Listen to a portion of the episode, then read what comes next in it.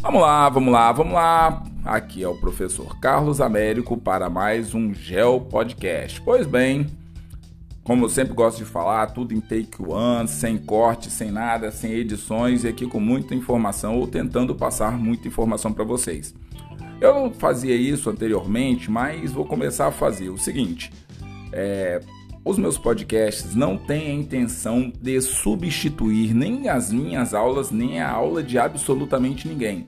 É um espaço para de repente estar tá falando aí sobre geografia e aumentando o conhecimento que vocês possam ter sobre geografia, se vocês quiserem usar isso daí em trabalho de sala de aula, editar, fazer corte e tal, sinta-se à vontade, que sirva para outras pessoas aprenderem um pouco de geografia. Hoje nós vamos conversar, ou tentar conversar, sobre os continentes e os oceanos. Vamos lá, devagar. Blá, blá, blá, blá. Os continentes e os oceanos. Por quê? Se você começa a entender como é que se distribui uma série de situações no planeta Terra, talvez fique mais fácil você visualizar questões amplas que você vai ter que analisar no decorrer da sua vida como estudante de geografia. Eu gosto de falar para os meus estudantes que você é um estudante de geografia eterno. Você nunca termina de estudar geografia. Você pode estudar mais ou menos, mas você sempre está fazendo geografia. Então vamos lá. As grandes extensões de terras emersas da crosta terrestre são das terras que estão acima do nível do mar, limitadas pelas águas dos oceanos e dos mares, recebem o nome de continentes. Existem dois critérios, dois tipos de critérios para determinar o número de continentes da Terra.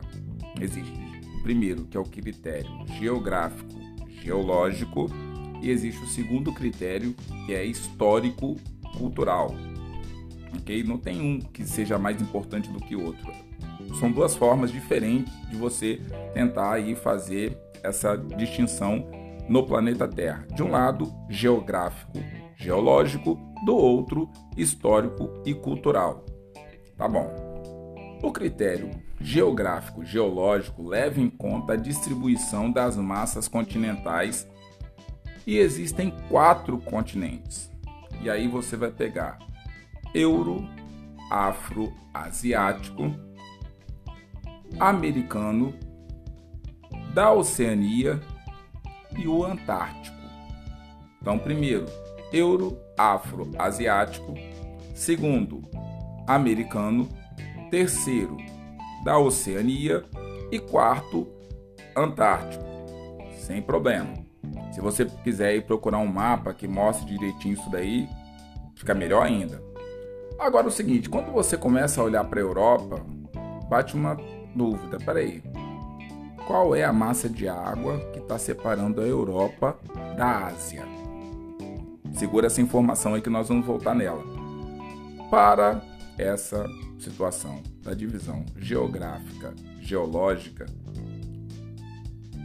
a Ásia e a Europa estão juntas, chamando até a Europa de uma península, um prolongamento do continente asiático. Então, você pode encontrar Euroasiático, que aí junta Europa e Ásia, ou o termo Eurásia.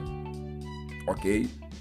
No passado, a África e a Ásia eram unidas, no caso, pelo Istmo de Suez, situado ali entre o Egito, na África, e a Península Arábia, ok? Ele na Ásia. Agora, com a construção do Canal de Suez, esse istmo foi o que? Cortado, permitindo a navegação entre o Mar Vermelho e o Mar Mediterrâneo.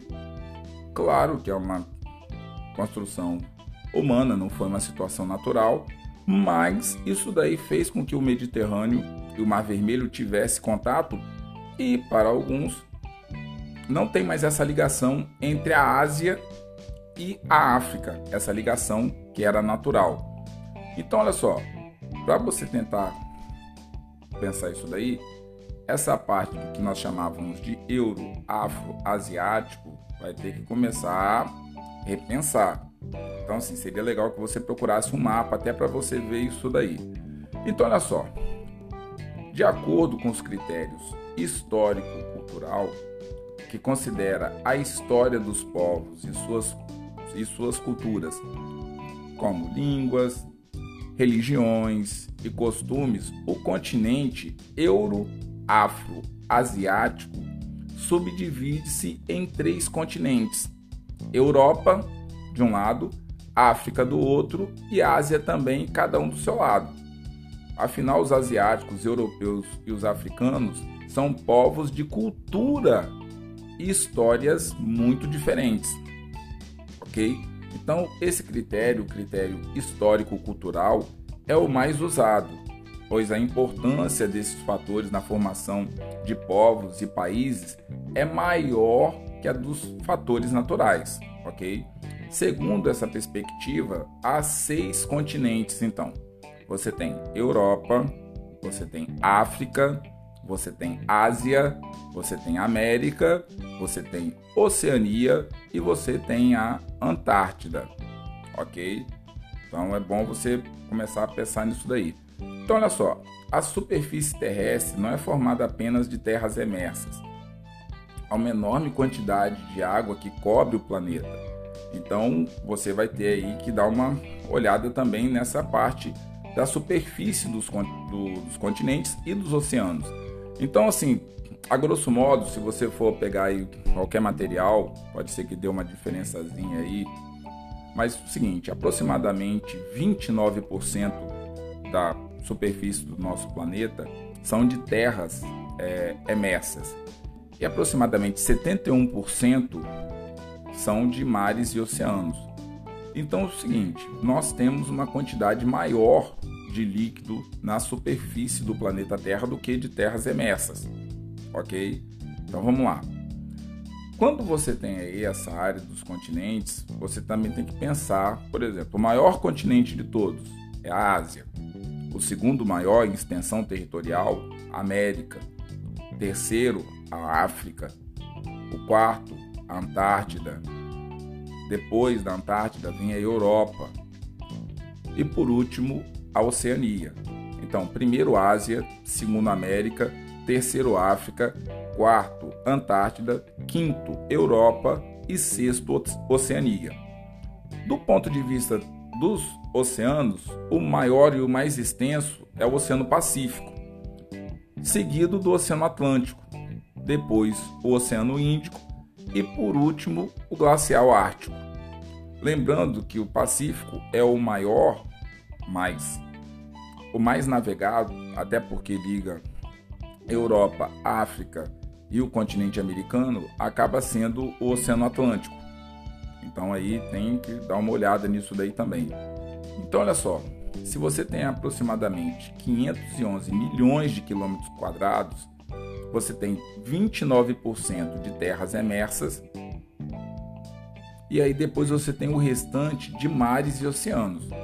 Então, 29% terras emersas, continentes, arquipélagos, ilhas, tal, e a grande maioria são oceanos, mares na superfície do planeta Terra.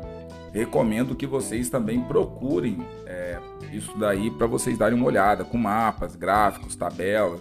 Procurem infográficos sobre o tema para ajudar.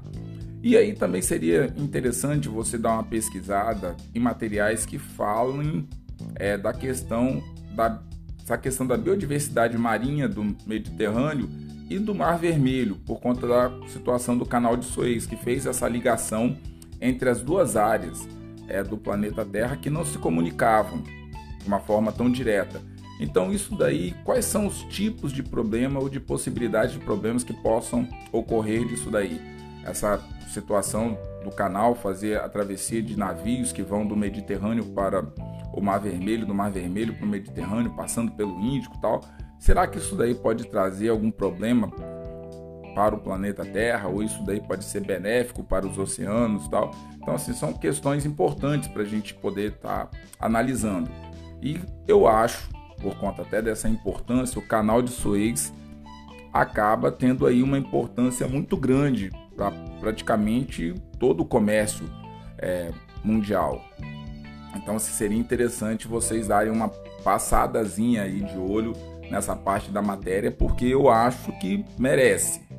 merece dar uma pesquisadinha ali no canal de Suez, Mar Vermelho, dar uma lidinha, dar uma lida também no Mediterrâneo, quais são as atividades ali que mais ocorrem e tal, para você ir já começando a engatilhar futuras pesquisas aí. Tá certo, galera? Esse podcast vai ficando por aqui. Eu espero que vocês tenham gostado. Obrigadão pela força, pela ajuda e a gente vai ficar aí para o próximo Gel Podcast, galera. Um forte abraço e até o próximo.